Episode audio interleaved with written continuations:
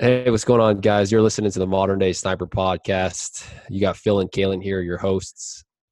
For those that are tuning in for the first time uh, to the Modern Day Sniper Podcast, you know this podcast is uh, for that modern day rifleman looking for relevant information to elevate his craft. Um, you know, Kalen and I talk about you know the art of long range shooting and not only you know the technical aspect of it, but also understanding how to put mindfulness behind the rifle. Um, so if you're new to the podcast, uh, welcome. Hopefully you guys enjoy the content. You know, if you're kind of looking to more about what uh, what modern day sniper is, uh, we cover that on episode one, so our very first podcast. And if you just want a little bit more information on who Kalen and uh, Phil are, uh, we've got um, episode two and episode three dedicated to uh, who the host behind modern day sniper is. And you know, one thing I just want to put out there is just remembering that you know, although you know, Kalen and I, you know, started modern day sniper, you know, if if you are of the mindset that, hey, you know, I'm gonna put my ego down, uh, I'm gonna, you know, figure out what it's gonna take for me to grow and, and be better at, or or try to master my craft. I mean, you you have that modern day sniper aspect or a modern day rifleman. So, you know, it's not just Kalen and Phil's show you know if you're that guy that's you know listening to these podcasts and you know doing what what you can to be a master of your craft you know you are as well a modern day sniper. So um yeah welcome to the show. Well put. Very well put. I dig it. Um so in keeping with uh, our opening uh, explanation here last podcast we discussed um uh, let's see here. We discussed the tremor 3 reticle. We discussed um, the Hornady Four Degree of Freedom app and a little bit of the you know the the intricacies of that, um, and then how to find your um, mile per hour value of your rifle. And those are some topics that uh, you know we see out there. At least I do, anyways. You know, people don't really have a very firm grasp of that stuff, and so um, it's nice to be able to talk about it because there are there are a lot of different ways to explain those theories or not even really theories explain those uh, little quick formulas and sometimes it just takes a different way of listening to it to make it click. And um, you know we're we all learn in different ways so sometimes it's it's best to to hear it a, a bunch of different ways. So we did not get to cover uh, some things that i wanted to discuss in the last podcast so we're going to break it into this one. Um, we kind of wanted to talk about like technology and sniping. We kind of left that off on notes and then uh, maximum point blank range optimum point blank zero, which also includes encompasses danger space. And um, we got a question from a listener or follower uh, asking about cold shots and what's up with a cold shot. So, um, again, another uh, technical episode for you guys. So, uh, looking forward to this one. Yeah, you know, and and you know, keep in mind, you know, uh, Kalen and I try to do the best we can to moderate ourselves because we can easily, especially on the last um, last episode, you, you I think uh, we ended up going down the, the rabbit hole of the Ford off. That's why it kind yeah. of took a little longer. Yeah. Um, and again, we want to make this, you know, converse, uh, conversation based, so it's not just so like, um, you know, just so scripted. Just because you yeah, know we we've had those podcasts with those certain individuals, it, it just I, I, just feel like there's no flow and no authenticity to it. So, yep um, you know, continuing continuing on with our last technical podcast, you know, there's just a lot of, I think what we want to do with this is is pretty much um, wrap up some unfinished answers that you guys might have as you guys are listening to that last podcast. Yeah, for sure. It's um, it, this stuff can be it can be dry, but like Phil said, we want we definitely want to keep it a conversation because that's really all it is is is a conversation. And I've you learn way more from just listening to a conversation than you do like bulleted structured points in my personal opinion. Um geez i don't i can't remember the last time i taught from a powerpoint. I don't even teach from powerpoint anymore. It's um it's one of those things that i just like having that uh, that interaction with the student that way. Um so with that being said let's let's uh talk about maximum point blank range and um what and how often do we see that used, Phil? Um, so I, I, know that it came, uh, you know, going back into the history of the marksmanship program for uh, scout snipers. It, it came uh, after uh, pretty much uh, our generation, the generation of snipers that pushed through Iraq. Um, and one thing that I remember going through school in 2001, the uh, POI, which stands for Program of Instruction, which is pretty much it's like um, what uh, all the sc- Scout Sniper schoolhouses has to go off of when they're uh, going off their curriculum. And uh, one of the things that was added in there, other than you know known distance marksmanship and unknown distance marksmanship, was uh, max point blank qualifications. Mm-hmm. Um, so I started seeing that um, being implemented in in my unit training even before I went to sniper school, probably about 2009, 2010, uh, because I believe uh, Urban Sniper, uh, some of my senior snipers that had attended that course, um, they came back with that knowledge and, and kind of um, uh, gave. So I, I, would say post, you know, uh, OIF one and OIF two era. You, yep. I mean, pretty much you were you. I mean, you guys, uh, Kalen, were the were the um, I would say I would say founders of it, but you guys pushed. Hey, this is what you guys need to be teaching after you guys' after actions from yeah, Iraq. It was it was very it was very uh, apparent that the way that we had been training in the past was not uh, was not getting it done in terms of translating those skills into real world scenarios. And a lot of that stuff just came from straight up understanding what your uh, what your bullet is doing in time and space as it flies from the muzzle to the target, and then being able to interpret that data and take advantage of um, the bullet's performance uh, and maximize it for a specific target size. And really, that's all. Uh, that's all max point blank is. Maximum point blank is the maximum range at which you can hit a specific size target without changing your sights. That's really all that is. Um, and so getting people to understand what that means is means that you have to be able to interpret ballistic data, right? You got to be able to look at a chart and you have to be able to, to identify what that is. And so, as an example, uh, maximum point blank range for um, uh, is going to be different for each individual target size. So if you're if you're a hunter and you're looking to say, okay, I want to know how far away I can shoot at a deer without changing my sights from 100 yard zero, um, then basically all you're going to do is you're going to look at your chart and find out where you have um, a specific inch, specific measurement of drop. So like a mule deer, an average size mule deer is what about a uh, vital zone of about 12 to 14 inches. So let's just call it uh, 13 inches. So what we're going to do is you cut 13 inches in half, and you figure out that okay, I have six and a half inches of drop. So wherever I look at my chart and I say, okay, wherever six and a half inches of drop is, and that correlates to a range, then that's your maximum point blank range for a 100 yard zero right? And so that's below your line of sight. And so if you want to take full advantage of your maximum point blank range, you would figure out what uh, next is called an optimum point blank zero. And this is the departure that a lot of people kind of like.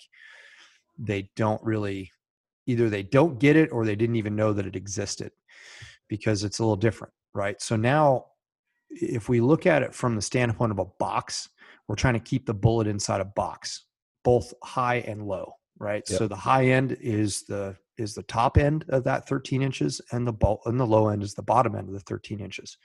And so if I hold on to the center, um, and that target ends up being like a hundred and let's just call it it's uh let's just call it even 300 yards away um uh, where my bullet experience is six inches of drop is 300 yards Okay, so that means that even if I hold center and the target's at 300 yards, the bullet's going to impact right at the bottom of the vital zone. So, but then I'm missing that whole six and a half inches above the line of sight that I could that I could use to maximize the effectiveness of my trajectory. So, what we do is we figure out um, we make our zero range in a ballistic computer program what your maximum point blank range is, recalculate the solution, and then figure out again after that zero range where you have another six and a half inches of drop. That first number, which would be your original maximum point blank range, you're going to dial that onto your scope, right? You're going to dial it onto your scope, and that's going to be your 300 yard zero. What you did was you just bought yourself another six and a half inches of vertical space to extend that max point blank range. Does that make sense? Oh yeah, yeah. So, um, just you know, going back uh, real quick, I leave my dope on zero, my hundred yard zero, Yep. and let's say my drop is again, like you said, three hundred yards, six and a half inches. In theory, perfect press shot, I should hit the bottom of that plate. Yes. The problem is, is now I'm not utilizing that other six and a half of above that center aim point. Yep. So how do I? And the question is, how do I maximize that other six and a half? Okay, it's I have to figure out what that drop is, or um, sorry, uh, what, what would you call it? Max point. Your maximum point blank range. Yeah, maximum point blank range. So then you, when you dial that, now you have, in theory, um, you know, if you dial on that uh, six and a half, if you shoot at 300, you should be at the very now top Yes. of that plate. Yep. Right. Um, it so ends now- up being it ends up being even less, right? It ends up being I don't think with that like Yeah. most of my guns, it's like maybe three and a half inches above the line of sight at its max ord. So you still have Yep. a ton left. Yep. Yeah, that's So, that's the whole you know- that's the whole thing. That's it. Yep. And, and you know, so this this goes to you know we're talking here to uh, you you made the comment of uh, a hunter, right? So you know Mhm. six and a half inches. So you know how does this work in a hunter's advantage? Um, realistically, what I've seen teaching hunters for the last two years is you know the average rifle hunter takes about less than 20 rounds out of his rifle a, a year Yeah. prior to a hunt, right? Um, and and you and I both know that is not even close to being um, No. enough to be proficient Not even uh, with a with a rifle system.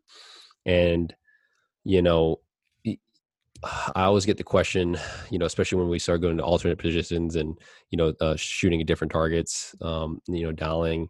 You know, the question I always gets thrown. I was like, well, you know, in a in a hunting scenario, you don't have time to think about all that stuff. It's like you do yeah, you do. if you if you practice it And right You got to train for it. Exactly but in the case you don't have the ability to train for it now we're giving you the tools it's okay if you dial your scope up let's say uh you know um i think it's, uh, for the six five Creedmoors it's four and a half minutes for uh 300 yards and Mhm. that's your six and a half inches now in theory with a good perfectly placed shot you should be in the vital zone of a, uh medium sized game deer antelope whatever Mhm. out to you know let's say 450 yards Yep. without even dialing your scope and for Yep. a lot of people that's long range for them you know what i mean um you know because a lot of guys that come to my course i mean 200 yards anything past 200 yards is considered long range but Yeah. i would say for you and i and and you know the proficient uh precision riflemen i mean because of you know three four hundred just because of the offerings of calibers nowadays i mean i don't even consider long range until anything past 500 because that's when i'm really truly uh, putting atmospheric data into my firing solution such as wind uh, you know uh, density altitude temperature and all that stuff. Um, so that's for the hunter right? Yeah. When And, I'm uh, when I'm go moving, t- when uh, I- touch up on the uh, sniper aspect. Yeah for sure. W- one thing too is like when i'm moving um like if i'm if i'm hunting and even if my rifle's strapped to my backpack um i've got my turret set for the optimal point blank zero. So that way i'm maximizing that. With my hunting rifle um my 7 SAUM my magnus 7 SAUM that is 380 yards right? So i'm going to dial up to a dope of 290 yards and then that is my max point blank range for 100 yard zero.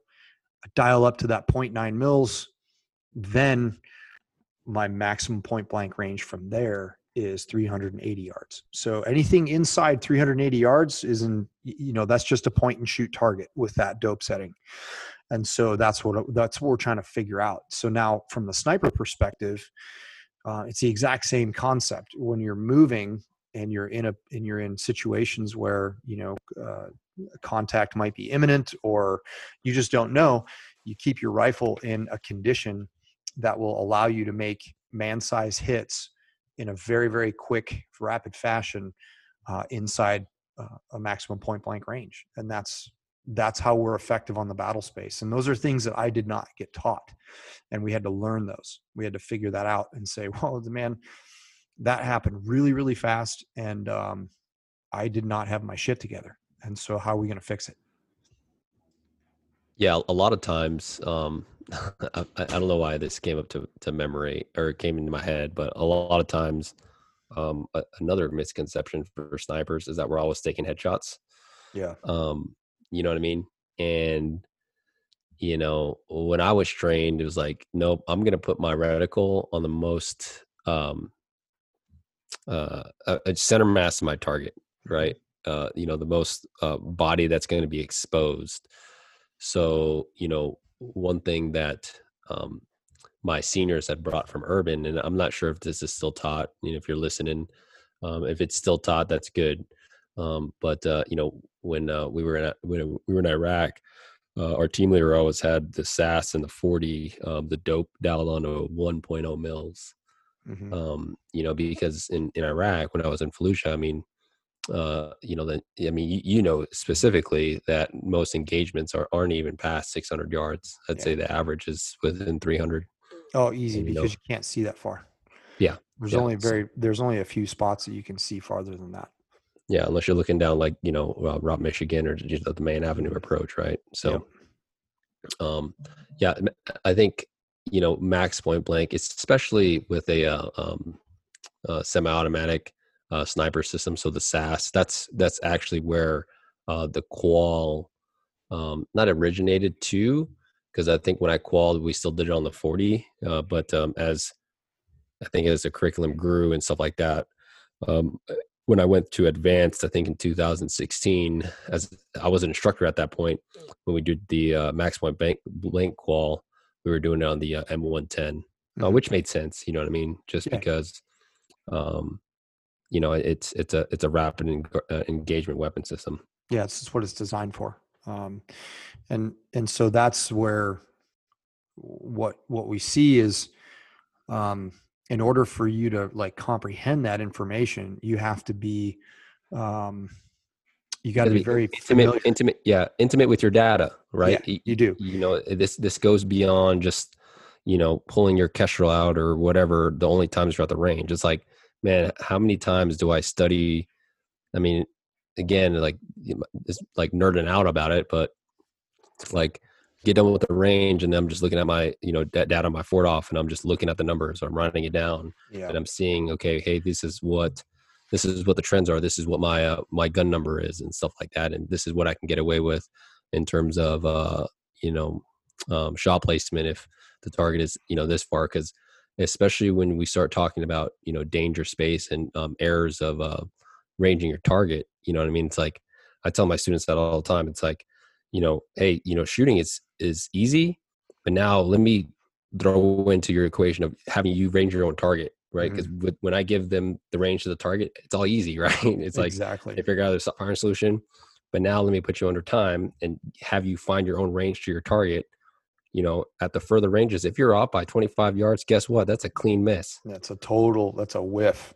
You know, yeah. So, and that was one of the things that we started uh, to to come to understanding you know as you as you learn more uh, as a teacher and an instructor in this game you, you start to look at it from the perspective of okay like take for example unknown distance qualification all right so we're we're expecting students um, to to range estimate targets to within a tenth of a mil with a reticle that uh, is just a straight up mil dot reticle.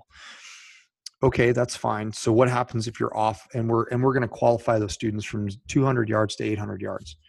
So well within the, obviously the capabilities of the cartridge the 308 winchester but then we start looking at okay what if i misinterpret that reticle by a tenth of a mil well that is a giant clean miss um, and when you start looking at it from that from that perspective and say okay well if i can if i can reliably only interpret the reticle to within two tenths of a mil um, what does that give me in terms of a range deviation? And then does the danger space of the projectile's trajectory uh, uh, basically assist with the range errors I, am i making sense to you there yeah so you know it, it pretty much um, depending on my ability to range the target am i still in the danger space yes. of being able to um, still Right. somewhat get hits on target, even even if I mess up milling that target. Is that is that kind of where you're going? That's with? exactly what I'm saying. So okay. Um, Yep. Now, but then again, you're like, well, you know, everybody did it, um, but man, it it was like way way more stressful than it needed to be because you're operating on the very outside edge of the constraints of what the reticle can give you with accuracy. You know, so like if your target that we didn't have any half mil marks, it was just a straight dot, a center crosshair straight dot and then the only other definitive measurement we had was edge to edge of the dot which was 0.8 mils. That's literally it. And so that was totally up to your interpretation of what the reticle looked like. And you had to come up with an algorithm in your own brain so to speak of like hey do i undermill targets or overmill targets? And then we got the issue of like adjusting uh, the dimensions of the target you know the pers- the the shooter's perspective? Is it canted to you vertically or horizontally or both on a miter meaning is it a compound angle?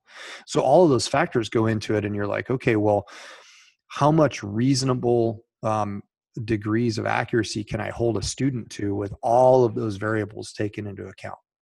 Right? And is it like are these dudes passing by chance or is it actually something that you can get good at and put your finger on? So new reticle technology has given us the ability to range with far more accuracy, provided that the target itself is of the consistent size. Because that's the other big factor. Like, you know, doesn't matter if like both Phil and you and me, like if we have a reticle that we can get down to a tenth of a mil, if the target's canted, the target's canted, right? We're probably yeah, going to get this, and if we if we don't know the size of the uh, size of size of the target in inches Exactly. correctly, you know, Exactly. And so what I'm trying to drive home with this is that milling the target is simply an estimation. It is not an exact science per se because every human shape is every human is sized differently. Um, we're all different shapes and sizes. And so we have to look at that as nothing precise. It's only an estimate to get us close. And then we rely on the danger space of the projectile to help us out with any errors in that. Um, I made a post I think a week ago, and I like I like what you had said because uh, the post was um, it was a GoPro video of me shooting at um, uh, advanced. The instructors there again because I was going through as an instructor.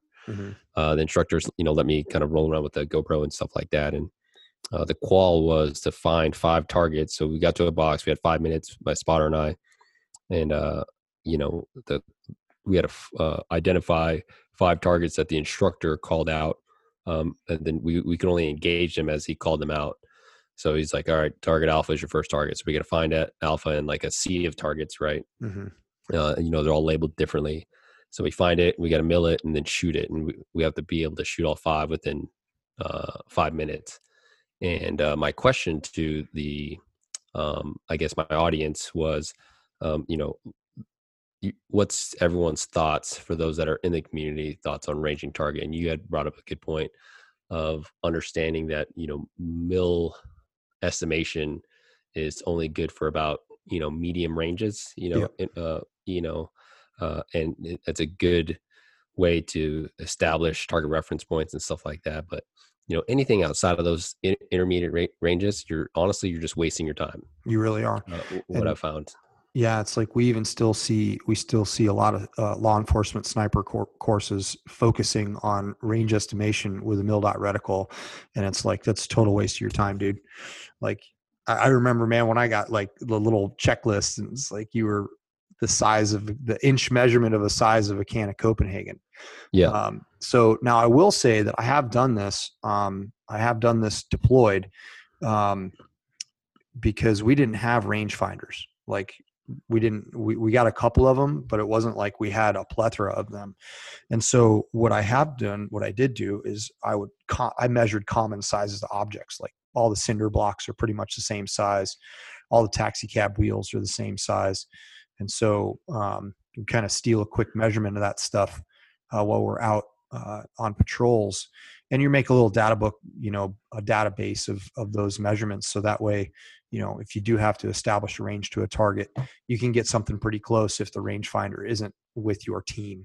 And i mean believe it or not man that's the way it was. So um, we had to do what we had to do and that's how we relied on that. But we all knew that it was just an estimation. It wasn't very very accurate. So um, the optimum point blank range thing guys is important for you to know because um, you can be very very effective with your rifle. One of the very first things that i do when i sit down at a glassing spot is identify a terrain feature um, like on a, on a radius an overhead view of a radius range card where you can look down and say okay if if an animal steps out from there from there on in I, all i know is that i just have to pick up the rifle point and shoot. Right? And if it's at the very outer edges of that i just hold you know halfway i just favor high on the critter and and turn it loose and it's going to hit in the vital zone. And then i know after that if a critter is outside of that threshold then the next step is to go to my data card which is on my arm board. And then obviously then if the animal is outside the next threshold which i would call um, time and opportunity that's when i'm going to calculate a firing solution that's really really accurate um, from some sort of a ballistic solver and not just hard data. And so that's that's my system. I like it. I like the the time and opportunity. You know, I think there's a you know, there's a thing that we can do there as instructors. I'm not now thinking about it as a um uh instructor here at Gunwerks is okay, you know, putting thresholds for all right, you know, if uh, a target is you know 300 yards and then you know give them obviously a, a a general size target and you know give them a time standard of okay your target's at 300 there's no i mean in theory there's no sense in dialing exactly. Right? it's like you know he should just be able to get a good firing position and focus on breaking a clean shot yep. you know what and, i mean now from a, past right real uh, quick from a real quick from a sniper's perspective like that's 300 yards and in is way way too close for me. Like i don't yep. want i don't want you anywhere near that range. So yep. that is danger close to me Yep. Um, you know, because a, a, thing that you have to be cognizant of too as a sniper is the um, the capability of the enemy's rifle systems, right? Mm-hmm. So, um, but uh, you know, I, I think as an inch as a hunter is going through, you know, my course, you know, now giving him essentially, um, uh, you know, tangible guidelines to be able to uh, engage targets depending on the distance, mm-hmm. right? For instance, like you know, I shouldn't have to give a hunter three minutes to shoot a target at 300 yards. Right. Exactly. You know what I mean? You know, but I, I, I would be able to give him about three to five minutes for a target at 800 yards because right at that point he's got to range it. He's got to figure out a good wind call and stuff like that. Mm-hmm. Um, so yeah, I, I like that time and opportunity. Yep. And so that goes, that's something that we, that we focus on quite a bit and it kind of goes hand in hand with that you know that's that speed shooting formula that the tremor 3 reticle provides. Um, it's really just uh, it's an exercise in, in understanding what your mil measurements are and then how to come up with uh, a quick firing solution and capitalizing on the danger space. And if you what i like to do is i like to draw that out on a reticle on a whiteboard. We draw a reticle and then we identify each aiming point and then at each aiming point, we then identify, I have the students um, work their data a little bit more and find the danger space associated with each of those aiming points. Okay, what's your danger space at 150 meters? Okay, what's your danger space at 300 meters, 325, and so on and so forth. And then what I'll have them do is is take a, like a colored marker and they make like a circle around the aiming point and that circle covers what the danger space is nice. in, in mils and so then w- what they see is they start to overlap. And obviously the closer to the center of the reticle they are the the the bigger the overlap is. But then they can visually see what their trajectory is doing um, in those zones. And those yep. zones be the danger space zones. And um, like that really uh, that usually drives it home like whoa okay i see what's happening now yeah, that's that's awesome. I like it. Um, one one thing that I always recommend uh, shooters, precision rifle shooters to invest in is a small little whiteboard um, Mhm. for yourself. You know what I mean? Just to be able to quickly, like Ken was talking about, draw your reticle or or or whatever. And you know, honestly, what I found is you will learn so much more about your craft when you have to teach it to someone else. yeah. Like you know, I just posted a video of, me uh, teaching Zoe. That was super cool, by the way. Yeah, just like one on, like just like you know, long range 101 right like what the bullet's doing when it comes out like as small and, and, and simple as that I- i can possibly make it Yeah. and honestly i learned from it i was like man this is pretty cool um Luke asks me all the time. We- We sit at the dinner table and he's like, Dad, Yeah. can I get another science lesson? that's awesome science lesson Yeah. uh it- you know it's funny is, is zoe at first hated math but she loves math now um uh yeah no she's uh it was it was super cool yeah but you know i'm telling you like you know Caylen, what Caylen and i are talking about um you're you're probably if you're listening to this while you're driving again you're probably going to want to listen to this and and, and Yeah. um and have again, a notebook handy. with have a notebook or Your again a whiteboard computer open. uh, ballistic ballistic calculator open and um, you know kind of walk through. So and and it's it's super important for um, i would say the the sniper uh, because what, what's e- it's easier for the sniper to know because he only he's only got one system and one really bullet to worry about. Um, you know now that the 300 win mag is in play for um, for the marine snipers Mhm. um, you know that's something that you also have to take in consideration. Um, but you know hopefully you're not employing um, the uh, you know 300 win mag unless the threat is past 800 yards right? Yeah, that was- you have you yeah you have a weapon system right that should be able to you know engage targets with within 800 right that's Yeah. the purpose of the 300 so I, and that's another thing that, that we discussed in great detail with that platform because um, however long the Mark 13 sticks around, um, there will be a heavy 30 cal Magnum uh, filling that space, whether it's the Mark 13 or whether it's the ASR, um, whatever the case may be coming down the road. That that bolt gun asset now is going to be a heavy 30 cal, a Magnum 30 cal. So uh, we we talked about like, hey man, you can't run these things as hard as you could run an M40 because number one, you're going to cook them. Uh, and you're going to really prematurely wear barrels. Like you, you're only going to be able to heat cycle that barrel good once before you fry it. And so that was something that we talked about. And then also, like, what is that weapon system there for? It's a medium to long range interdiction rifle, time and opportunity. So, you know, I, I like the Tremor 3 reticle on top of that thing. Um, the speed shooting formula is it's accurate out to about 600 meters with with um, an accurate target size, which is a good capability to have. But uh, think about that platform for what it really is designed for, and that is a medium to long range target interdiction rifle. um you know and, and for the civilian shooter civilian guy audience that are listening it's like well you know if they burn out a barrel why don't why don't they just switch it out it's like man i wish it was that that, that easy in the marine corps the amount of steps that that rifle has to go through just to i mean when i lost a rifle um back in my unit i didn't see it for um four to six months sometimes even a year. Um i you know if you ever saw it again, if you ever saw it again yeah um or you know if they issued just a, a brand new rifle but Yeah. uh, even with the smallest things that that goes down so yeah, you know I, I did best i could to keep everything in house and even e- even stuff is like now as you know a lot of you guys that are listening to this are are you know recreational shooters or enthusiasts or active competitors um, and you're going through several barrels a season.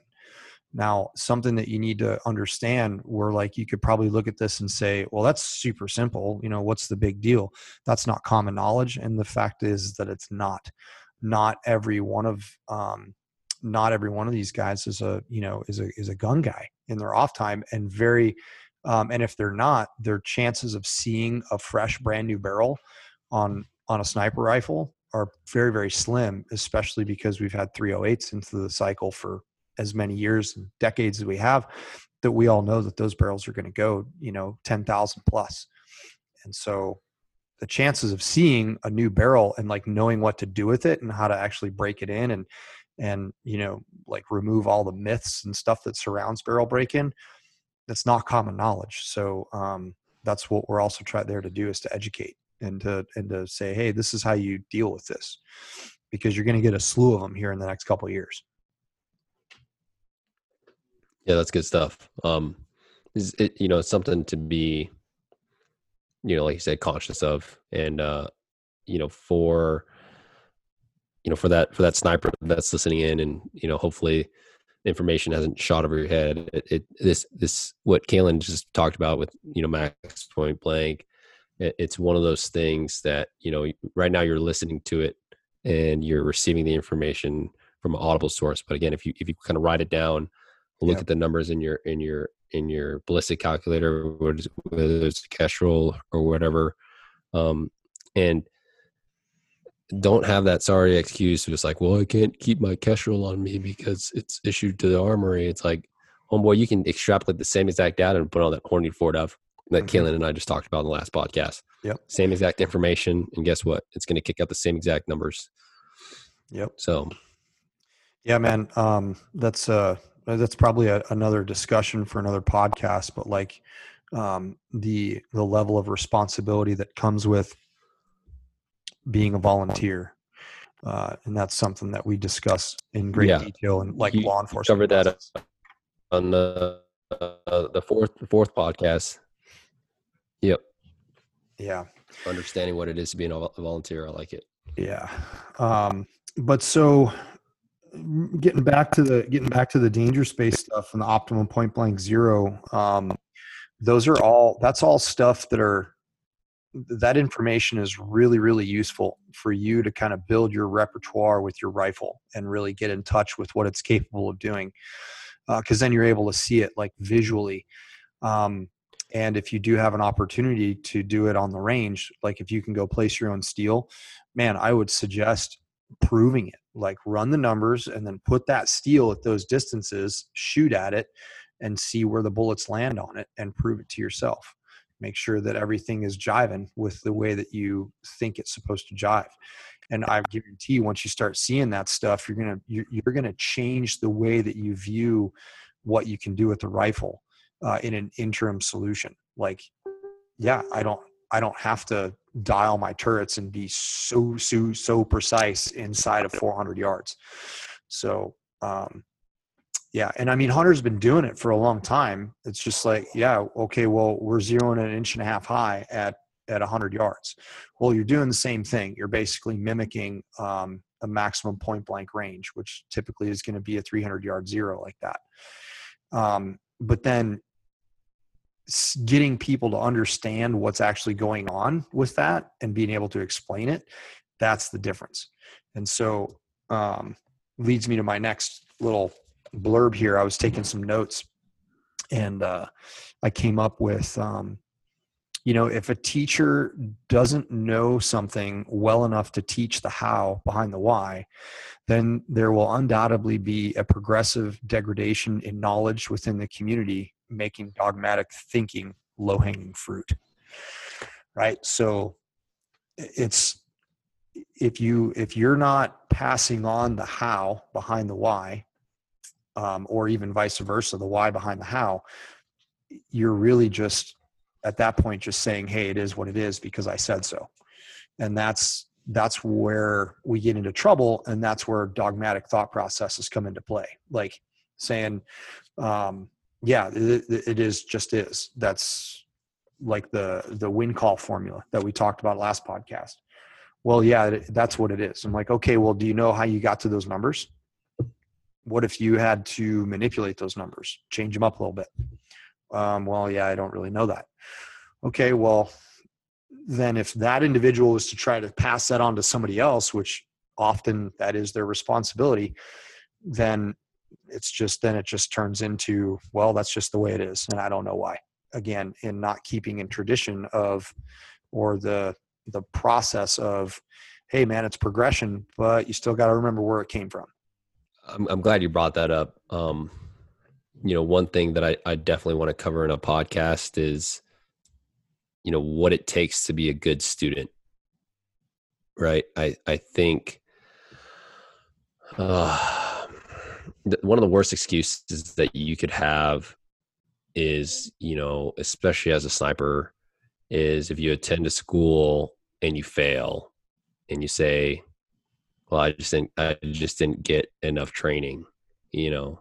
Mm-hmm. um you know i wasn't trained correctly or whatever. I didn't have enough you know uh, uh, uh, rounds down range and you know the sniper school is designed for someone to literally go from zero to hero and we do it all the time you know we we take you know 0321s that are very talented and you know you push them through sniper school and they pass right without even shooting a single round out of a sniper rifle beforehand mm-hmm. um, and, and, you know that's obviously the, the the capability of the individual but you know translating it into combat it's like the last thing you want to do when you're in combat is like man i wish i you know i wish i would have been better trained prior to coming out here with especially with so many um, assets that we have now with with how available information is to getting a long range and you know building your own rifle system that that's yeah. based on a budget because i get it you know um, you know when you're a lance corporal or corporal on a budget you know you, you can't be dropping six thousand ten ten thousand dollars on a rig but you can still buy an affordable you know rifle system that uh, you're still doing the same thing of, of honing your individual skills of fundamentals. It doesn't matter how that rifle system is going to operate. It's building that muscle memory of understanding okay you know this is how i run the bolt. This is how i get into position in and out blah blah blah. Um, and and this is how i extrapolate or build my own data. And, and when you start building your own data this is one thing that i learned too when i started getting into civilian sport. Having to build um, data for a gun that's not a 308 right? Yep. It was like you know because those are the numbers I have stuck in my head. You know, uh, you know the uh, uh, rate of twist is a 110. You know, muzzle velocity, my you know G7 is a 0.243. Blah blah blah. But now build a build a um, build a profile for a 6.5 Creedmoor 140 grain ELDM. Mm-hmm. You know what I mean? And then that what that does it, it it forces you to find that information. Yep. That's out there. That's all public source. You know what mm-hmm. I mean? And now it's like you can you can like i said you can just be more intelligent about understanding where these numbers are coming from. Yeah not just because well why is the why is the 175 grain you know Sierra match a 0.243 you know or whatever the case is whatever question that gets popped up? Um, and i always tell this is what i always tell my students is um when i was a sniper school instructor millennials made me a better instructor. Um you know when they would ask why it wasn't because you know it was they were being disrespectful is because they were um, wanting a deeper understanding of what I was talking about, mm-hmm. um, and it forced me to look at the data or look at you know some information if I couldn't give them a, a straight answer, and I just I just didn't want to pull shit out of out of my ass of what was um you said dogmatic and just a regurgitation of what was taught by my seniors. You know. Yes exactly. That's that's so important, man. It's so important that uh, that you continuously work against that mindset because that's where the stagnation really occurs. Is uh, is you know you start getting into well, man, that's just the way. I don't know. That's just the way they told me to do it. Um, yeah, that that doesn't fly with me, uh, and it shouldn't fly with you either because at the end of the day, it's your ass um, whether you're a military sniper or a law enforcement sniper, it is your ass. Um, you're the one behind that rifle, so that's super important to uh, to to think about and to incorporate into your lifestyle if you're choosing that path. So I, I guess also, remember, guys, this this. Go ahead. Go yeah, ahead. You had a good no, one. You're about say, to drop remember, it. guys, like this this this this yeah this, this podcast again. You know, as much as we love to drop technical data, but understanding that mindfulness behind the rifle, right? You know, it, you know, being a modern day sniper is not just being a really good trigger puller. It's understanding the process it takes to up until that point of, of pressing the trigger. You know, what Hollywood shows all the time is, you know, guys in a super, you know, sick hide or whatever the case is, you know, popping heads from long distance. Right. But what they never show is the process that the sniper does to even get there mission planning understanding calm all that stuff this is the same exact thing with you're doing with your rifle is all of the behind the scenes work that you should know about your rifle inside and out to be intimate with it so that you're not just again, just being a trigger puller. Indeed. Which I think this is uh this is one of those another uh, kind of good wrap up topic. Um, the uh, the topic of cold shots. You got that question from one of the listeners about cold shots, and hey, is this really a thing? Um, and uh, what's up with cold shots? So, who who did it come from? Somebody on your, your one of your followers? No, it's uh, actually I was it was on our modern day sniper um, Instagram, and uh, you know uh, I won't say his um if he's listening to this, he'll probably know who it was. Um, but he, you know, I got it today, and he had, you know says that he enjoys the podcast, so appreciate the support, man. But uh, I would love to hear some content about the infamous quote unquote cold bore shot and the inaccuracies that come with it. Is it myth or is it real? Uh, what can we do to correct, anticipate it, um, those disparities? Curious to see what type of suggestions and information you two gentlemen have on it. Right on, man. Well, thanks for the question. It's definitely something that uh, we do get asked a lot, and um, there is a, a, there's a lot of common misconceptions out there surrounding the subject. So, um, first and foremost, um, it's more along the lines of understanding what condition your rifle's bore is in, whether or not it's uh, fouled or whether it's it's clean, and that's really going to dictate whether or not you have a cold shot. Um, a lot of times we talk about you know the, the, the cold barrel, meaning it's literally cold temperature wise.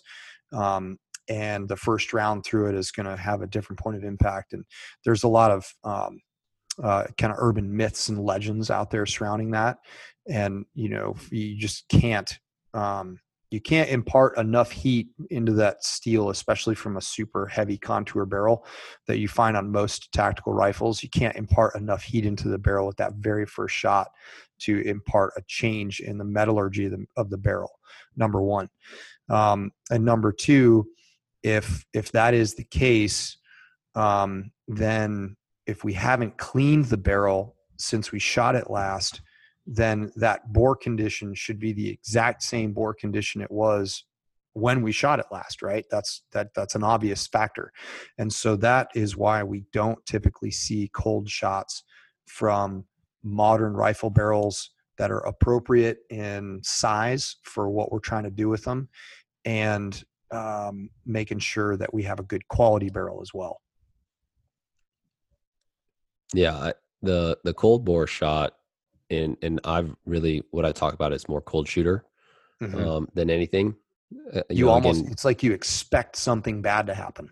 Yes, and again, my my real time, all of my uh, current teaching and and uh, experience as of now is with hunters, right? You know, when I was a sniper school instructor, you know, that was God, two and a half, three years now, or two years now.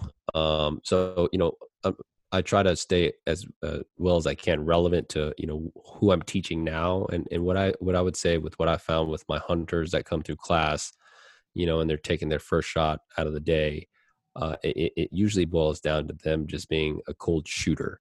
Yes. Right. Um, and you know what is it? You know, even if you go to the range, what is the very first thing that you do as soon as you break that shot? You adjust your position because you probably weren't ready for the recoil that you you were just hit with. Mm-hmm. So you adjust your body the way you you know uh, interface with it and stuff like that. Just because you're not used to shooting 100 to 200 rounds a day, like you know probably Caylen and I do. Um, you know, so you know I see it all the time. All 12 students, as soon as they break that first shot, they get hit with recoil, they come off target, and what's the very first thing they do? They're squirming they, around. They, are squirming around, right? They're trying to find their target. They're readjusting where that rifle's sitting in their shoulder, you know, and, and that is all changing. That is changing the way you're interfacing with that rifle, which is ultimately changing the harmonics of not just the barrel, but the whole rifle in itself. Yep, that's it's connection when, to you. Yes, that's why when you shoot a rifle in a lead sled, or let's say, you know, with competitors what they call free recoil and you know with a um, when you're shouldering the rifle correctly you're going to have all three uh, different point a and point impact shifts Yep, that's uh, yeah. We we actually had a, a conversation about that not too long ago um, on one of the the social media forums. Like uh, somebody posted, "Hey, I'm having like I'm seeing a definitive change in my point of impact based upon the pressures that I'm putting into the gun," and it's like, well, this isn't new news. It's just um, again, it's the the it's the progression without forgetting where you came from. So yeah, man, it's common. It's it's a fairly common knowledge that like anytime that you change the weight of what that rifle is recoiling up against, then it's going to then change the angle that the rifle is jumping. I like that to change the weight. I've never put it in that perspective. Because I, that's, I usually say pressure. yeah, yeah, it's, it's really good what is it what's it recoiling up against like i'm gonna I, am gonna do an experiment with this and, and figure it out um, try to do something quantifiable um, that you can measure and and see if there's a a, a, a replicatable um, phenomena that you can see with regard to the specific amount of weight that the rifle's pushing up against through recoil and so getting back to the cold bore shot um, to, to to wrap that up the cold bore shot is you know if you were to clean your gun now if you were to clean your gun um, and by cleaning what i mean is removing copper from it not just carbon fouling but copper fouling um, yes you run the risk of having a, a, a, it can be possibly a fairly significant shift in your point of impact. Um, depending on how much copper you pulled out of the barrel and and all that stuff so um, what I typically subscribe to is if I'm going to clean the gun, the only thing I clean is carbon until I reach a critical a critical point in my round count, and I'm going to clean the barrel before it starts to go fall away in accuracy. Um, and there's a couple of different trains of thought there too, but I mean, man, I remember going through schools uh, that they would have us clean like three times a day. Like we would shoot we'd shoot a morning session, um, like 20 or 30 rounds or 40 rounds or whatever, and then be like, all right, clean your guns. And you're like, fuck, man, I got to clean this thing again. And what they were doing is they wanted, they needed you to um, shoot a cold bore shot.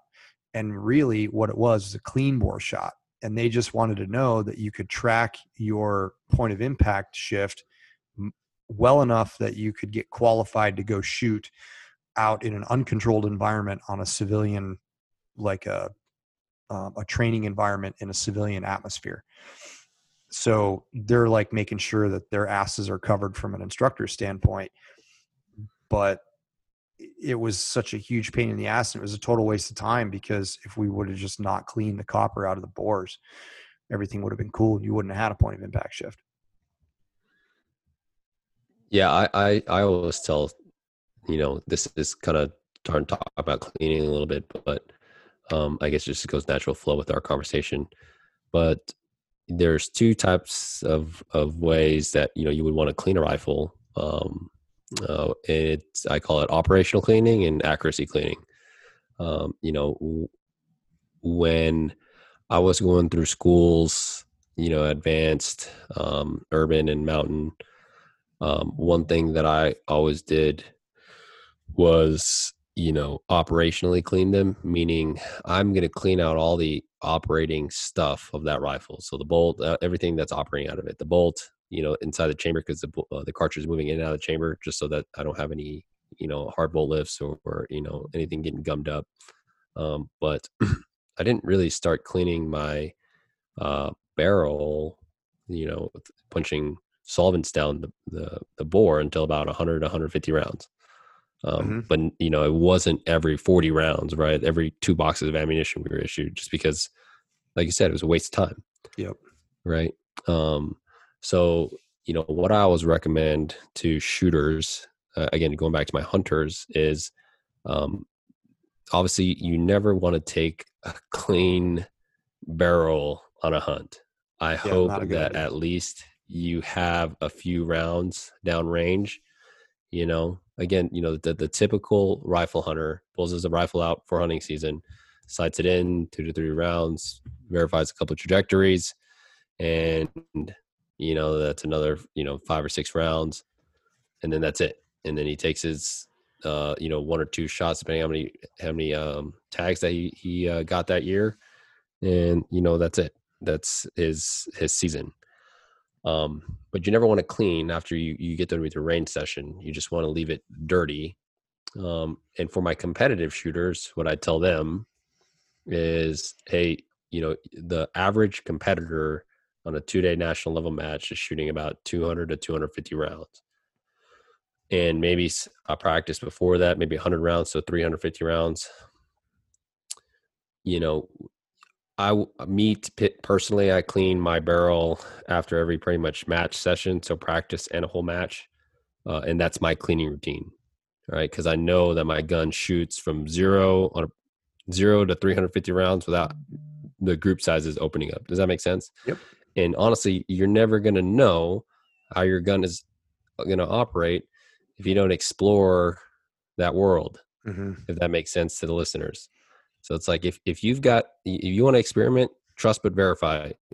Take your gun all the way to a thousand rounds to see it's if it's still performing. You know what I mean? And then you're going to know, right? And that's you know it goes into keeping an accurate round count and stuff like that.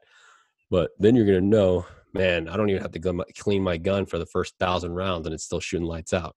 Yeah. Well, now you know. You know, now you don't have to be super anal about cleaning your gun after every sixty rounds or whatever. Mm-hmm. Yeah, man, it's uh, that's one of those things that every rifle barrel is like it has its own set of secrets. That the yes. only way that you're going to unlock them is to shoot it and to experiment yep. with it. Um, and you know, there are critical things that, like uh, Jim See actually posted um, something a good article from his company elite accuracy.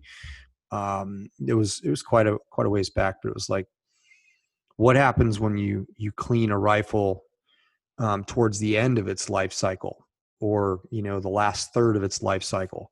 You can actually permanently damage it if you clean it too much. Um, and it'll end up prematurely uh, falling away on you in terms of accuracy. So um, that's again that's like deep into the minutia of it uh, but um, just be aware guys that the cold bore shot is really just a myth and it's um, it's uh, it's as long as the rifle is left in the same condition that it was the last time you shot it you will not have a cold shot and make sure that your your mind is not your own worst enemy when it comes to the first round uh, of the day so to speak, because that's really where where it is. It's like eighty. percent Most of this stuff is mental. Yeah, and, and guys, the best way to to again trust but verify is after you you know have a, a a, range day, go you know depending on how far your range is, it's go out to uh, go to the range the next day and try to shoot a minute to minute and a half target out of the distance that you want to shoot at. Um, you know, I do it all the time as a as a uh, competitive or getting ready for a competition. Is you know, I, the very first round that I shoot after, you know, um, after a day training, uh, before I go to a match or whatever, is I'll go straight out to like I've got a 840 yard plate, 10 inch disc, um, and I'll take a I'll take a shot at that, and I'm usually you know just off by a wind call.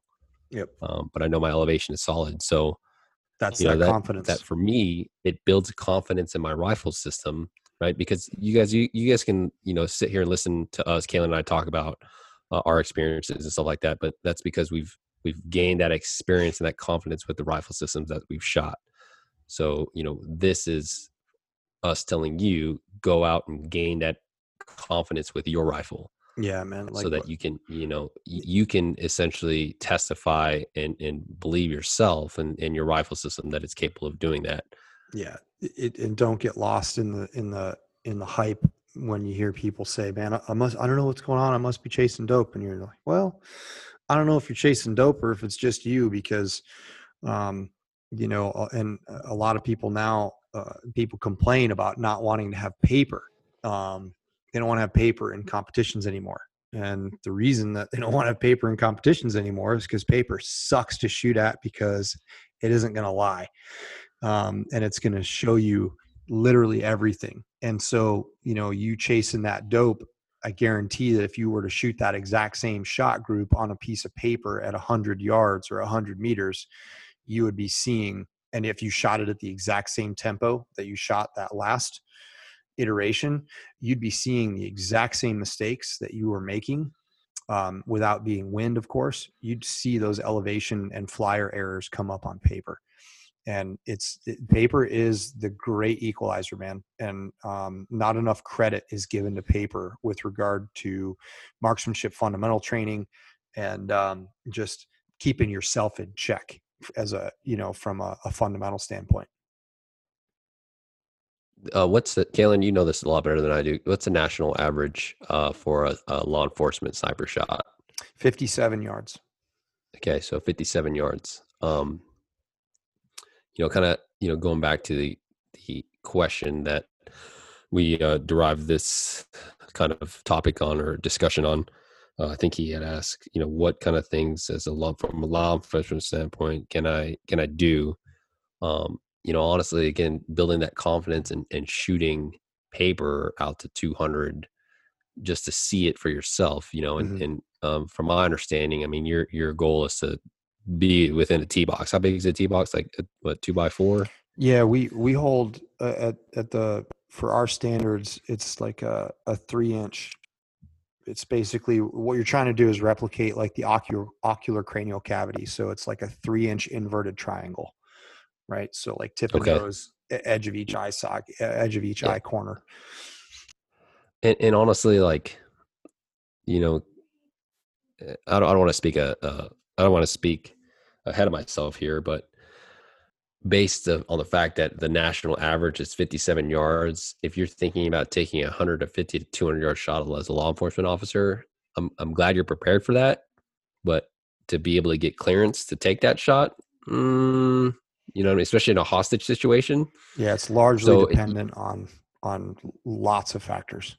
Yeah, you know, so I would I would it would be safe to say, uh, you know, I would be taking those or I would be practicing those maybe those uh, hostage um, situations in in a, in a closer proximity. Mm-hmm. You know, so you shouldn't be. Eh, what I'm trying to say is like you shouldn't be practicing hostage scenarios out to three, four hundred yards because that's right. it's it's just not practical. It's a waste of your time. Right. Yep. It's uh, there's too many variables involved to make a reliable uh, impact or a predictable, definitive impact, especially in a surgical shooting scenario like that. That's uh, that's serious stuff in terms of accuracy, and that's where and that is what paper is going to prepare you to do. And as mundane as paper is, man, it's um, it's one of those skills that uh, if you're in if you really want to be ruthlessly precise the paper is where it's at in terms of training. So well did we cover everything we wanted to cover? Um i think so. I think we're where we kind of up on the on the hour here. Um Caylen, i think you're we've got two in the pipe now. Caylen's getting ready to go to Costa Rica. Yo. To, you know, a little vacay our annual our annual international trip. Oh yeah, that's good. Um, one thing that uh, I appreciate um, about you, Caylen, is you always talk about um, being kind to yourself, and you know that's again a testament to uh, you know what you're doing is being kind to yourself and in in um, you know taking time off to do that stuff. Because I mean, January and February for at least for me has been pretty brutal with shows and. Mm-hmm uh, traveling and stuff like that. So I'm I'm glad to finally be home for the next six weeks before my first traveling course. Um, but uh, I think the last thing that I did want to talk about was understanding and knowing your dope as mm-hmm. again a, a military uh, sniper. I, I just feel like this is super important. Um, one of the things that I I really appreciated for my seniors. You know, when I was first coming up in the Scout Sniper platoon as a nasty young pig. Again, for our new listeners, PIG stands for professionally instructed gunman. That is a uh, that is a Marine who has not been through sniper school yet graduated. Um, so, you know, as a, a Marine in a Scout Sniper platoon, when I was a pig, one of the things that uh, I appreciated my seniors doing was having me memorize my dopes out to a thousand yards. Mm-hmm now from a from a practical standpoint as i you know peel back the layers and after all my years of experience and sh- training and stuff like that it's like do i really need to go out to to a thousand yards? Uh, it's nice you know because i can jump on any sniper rifle and kind of get that gun dialed in on a on a full IPSC you know what i mean? Uh, but from a from an actual practical standpoint, from zero to 600 yards, you should know your dope because, you know, with the Schmidt and Bender's Mil Dot duplex, uh, the most that you can hold without running out of is uh, five mils, Mm-hmm. right? Which is roughly about um, if you're dope for the M40A3, my, mine was a 5.1 for 650 yards. Yep. So that means I can use without a doubt my reticle from 100 to 600 without even touching my turret.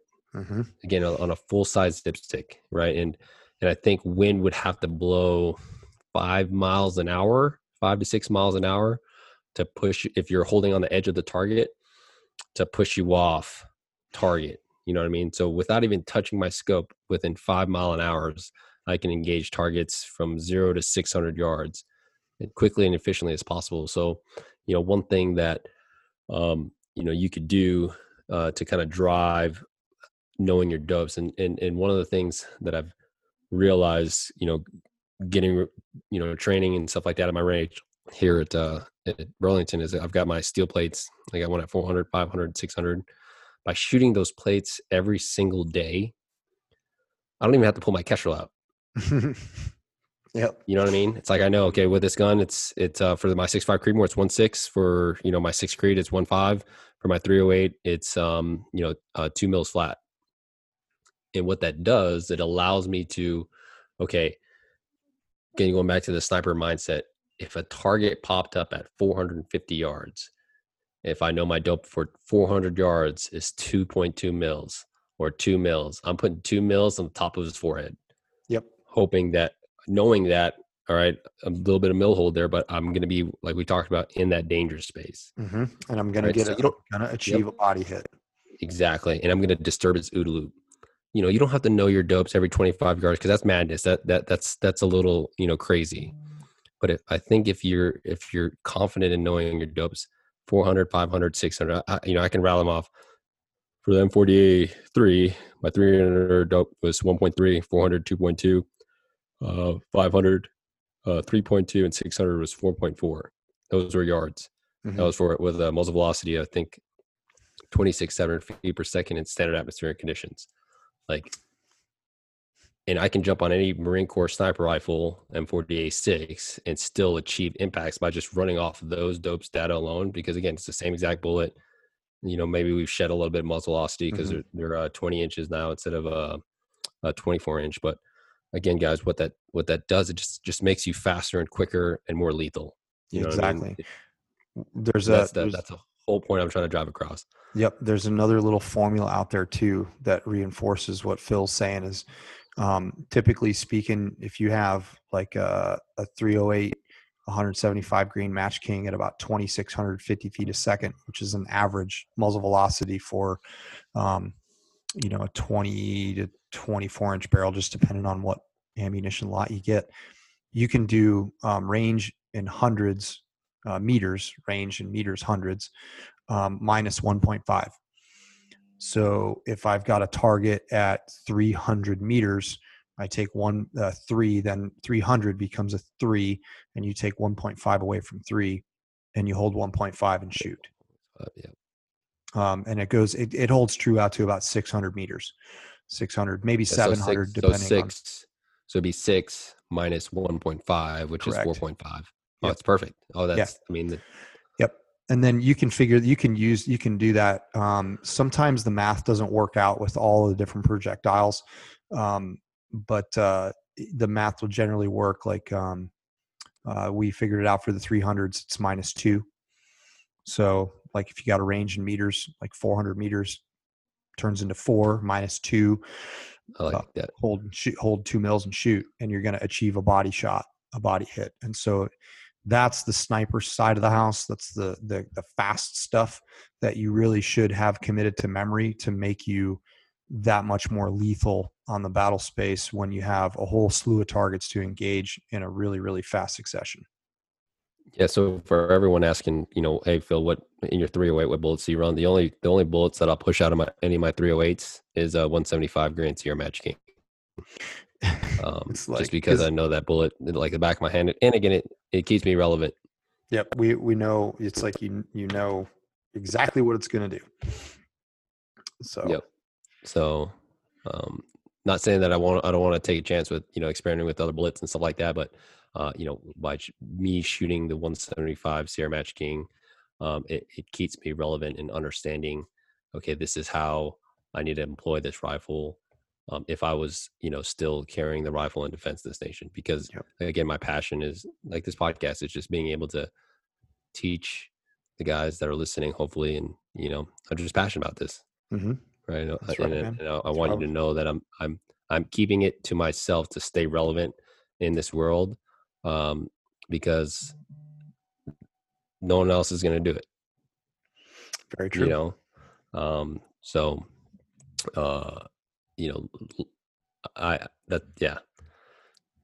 Super passionate about it. This is a great podcast. This has been this has been a great pod. Uh, you know, all of our podcasts has been great, but I think these last two definitely um, hit the nail home. Or I think three now. This is podcast six. Uh, last three really yeah, kind of yeah. having the technical information. This is podcast Um, number six. Yeah, man, this is all good stuff, and, and man, again, you guys are you guys are crushing it with the feedback. We really appreciate it, and um, like I said, man, we're just getting started. Oh, dude, just getting started. Yeah. So if you guys like this, um, you know, the, the best way you can thank us, like I talk about, is just sharing it with a friend, uh, sharing it with a, you know, um, a partner, um, you know, because again, snipers working too. So share with a buddy if you like the content. You know, share with, uh, share it on your on your page. That just gets the word out. And uh, you know, Caylen and I are excited to you know not only do podcasts but you know follow up with videos as well. You know, that's actually um, on my to-do list right now is uh, follow up a lot of what we've been talking about the last few days uh, with video content. Got a Um, just again going back. Yep, just going back to again, Caylen and I are teachers. We understand that there's three ways of learning: audio, visual, and kinesthetic. Is that right? Kins- am I saying that right? kinesthetic. Kins- Kinesthetic. kinesthetic. The only way you're going to get kinesthetic learning out of us is if you attend one of our classes and training. I'm sorry, that's just the way it is. That's how we feed our families. but the best we can do for now is give you some audio uh, and visual um, learning tools. Yep, and give you the guidance to to go off and on do it on your own and and uh, learn through discovery. That's also you have to do. You got to learn through discovery. Sometimes you got to just get tossed to the wolves and figure it out. When in doubt, put a bullet in the air. Yep. All right, man. Okay, dude. Well, I will see you um, shortly, and we'll do. Uh, we'll connect again for another episode coming up here pretty quick. Yep. Thanks, guys. Thanks for listening and uh, keep your face on the gun. Right on, guys. Take it easy.